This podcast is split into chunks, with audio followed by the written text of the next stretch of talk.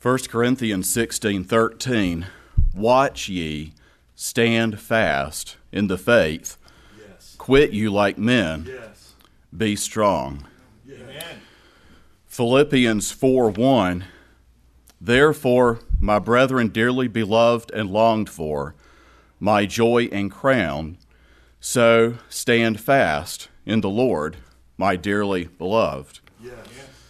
2 Thessalonians 2:15 Therefore brethren stand fast and hold the traditions which ye have been taught whether by word or our epistle Wonderful. Psalm 119 130 The entrance of thy words giveth light it giveth understanding unto the simple right. I would like to introduce you to one of your sisters in Christ. We have two martyrs for today. Their names are Alice Driver and Alexander Gouch. They lived in Suff- Suffolk County, England, in the mid 1500s. During the reign of Bloody Mary, they were suspected of heresy. Alice Driver was married, but nothing is said about her husband. Alexander Gouch shared the faith of Mrs. Driver and had hidden in their house. Alexander was a weaver. Alice was the daughter and wife of farmers. Through some unknown circumstance, Alice had come into possession of an English Bible. Wonderful. and having read it, was converted on many things. Wonderful. Not everyone could read, especially in rural areas, especially at that time. She was 30 years old at the time of her arrest in the year 1558. So, you will see what she learned from the scripture. At her first appearance before Sir Clement uh, she compared Queen Mary to Jezebel. So the judge immediately had her ears cut off on the spot. Alice thought herself happy that she was counted worthy to suffer anything for the name of Christ. She was then, uh, at some time after, brought before two Catholic doctors. Dr. Spencer speaks Woman, what sayest thou to the blessed sacrament of the altar? Dost thou not believe that it is very flesh and blood after the words be spoken of consecration? Alice at those words held her peace and made no answer. She paused.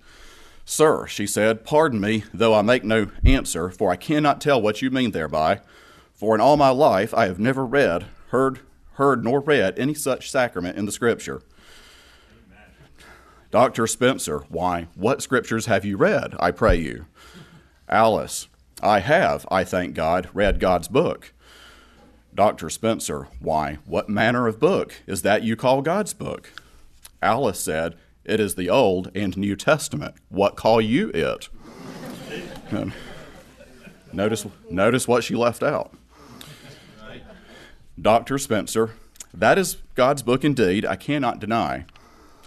Alice, that same book have I read throughout, and yet never could find any such sacrament there, and for that cause I cannot make you an answer to that thing I know not. Notwithstanding, for all that, I will grant you a sacrament called the Lord's Supper, and therefore, seeing I have granted you a sacrament, I pray you show me what a sacrament is. Dr. Spencer, it is a sign.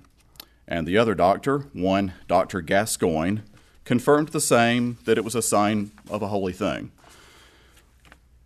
She set a trap, they walked right into it.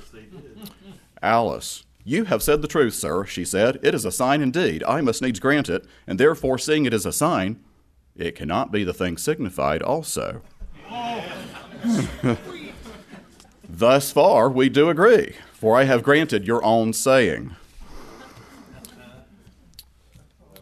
Dr. Gascoigne went off on a lengthy speech trying to distract everybody. And he concluded by saying, Do you not believe in the omnipotency of God, that he is almighty and able to perform that he spake? Alice, yes, I do believe that God is almighty and able to perform that he spake and promised. Dr. Gascoigne, very well. Then he said to his disciples, Take, eat. This is my body. Therefore, it was his body, for he was able to perform that he spake, and God useth not to lie. Alice, I pray you, did he ever make any such promise to his disciples that he would make the bread his body? Dr. Gascoigne, those be the words. Can you deny it? Alice, no, they be the words, very words indeed. I cannot deny it, but I pray you, was it not bread that he gave them? Dr. Gascoigne, no, it was his body. Alice, then was it his body that they did eat overnight? Dr. Gascoigne, yea, it was his body. Alice said, What body was it then that was crucified the next day? Dr. Gascoigne said, It was Christ's body. Alice, how could that be when the disciples had eaten him overnight, except he had two bodies, as by your argument he had? One they did eat overnight, and another was crucified the next day. Such a doctor, such doctrine, be ye not ashamed to teach the people that Christ had two bodies?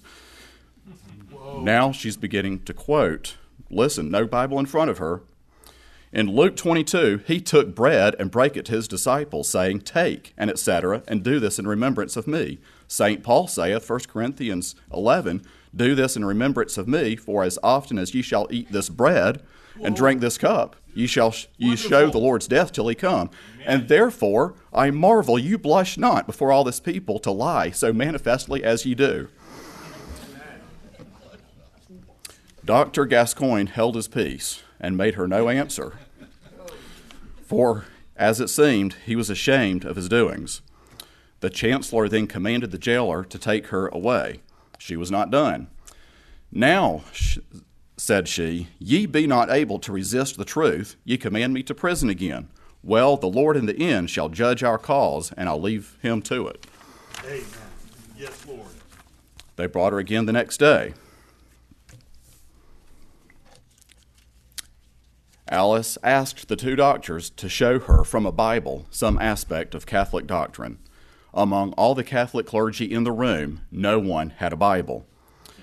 At last she said, Have ye none here, sir? Dr. Gascoigne, No. Alice, I thought so much indeed that ye were little acquainted withal. Surely ye be a good doctor. You say you sit here to judge according to the law, and how can you give judgment and have not the book of the law with you? Amen. At which words, Dr. Gascoigne was irritated and asked her if she had one. No, said she. Then she paused. Well, sir, I had one, but you took it from me, as you would take Christ, if you could.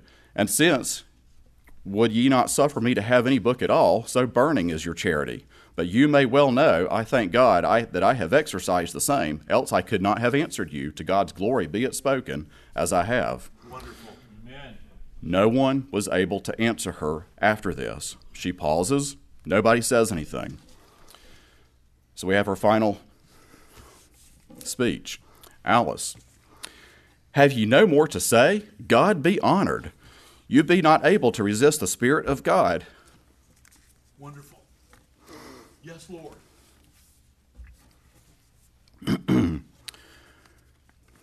I'm sorry, I'm not delivering it as well as she did.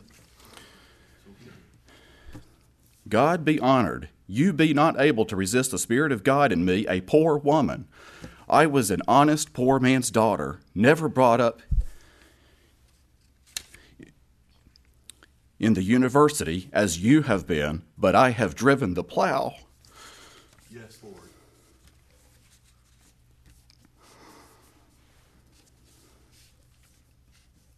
I have driven the plow before my father many a time.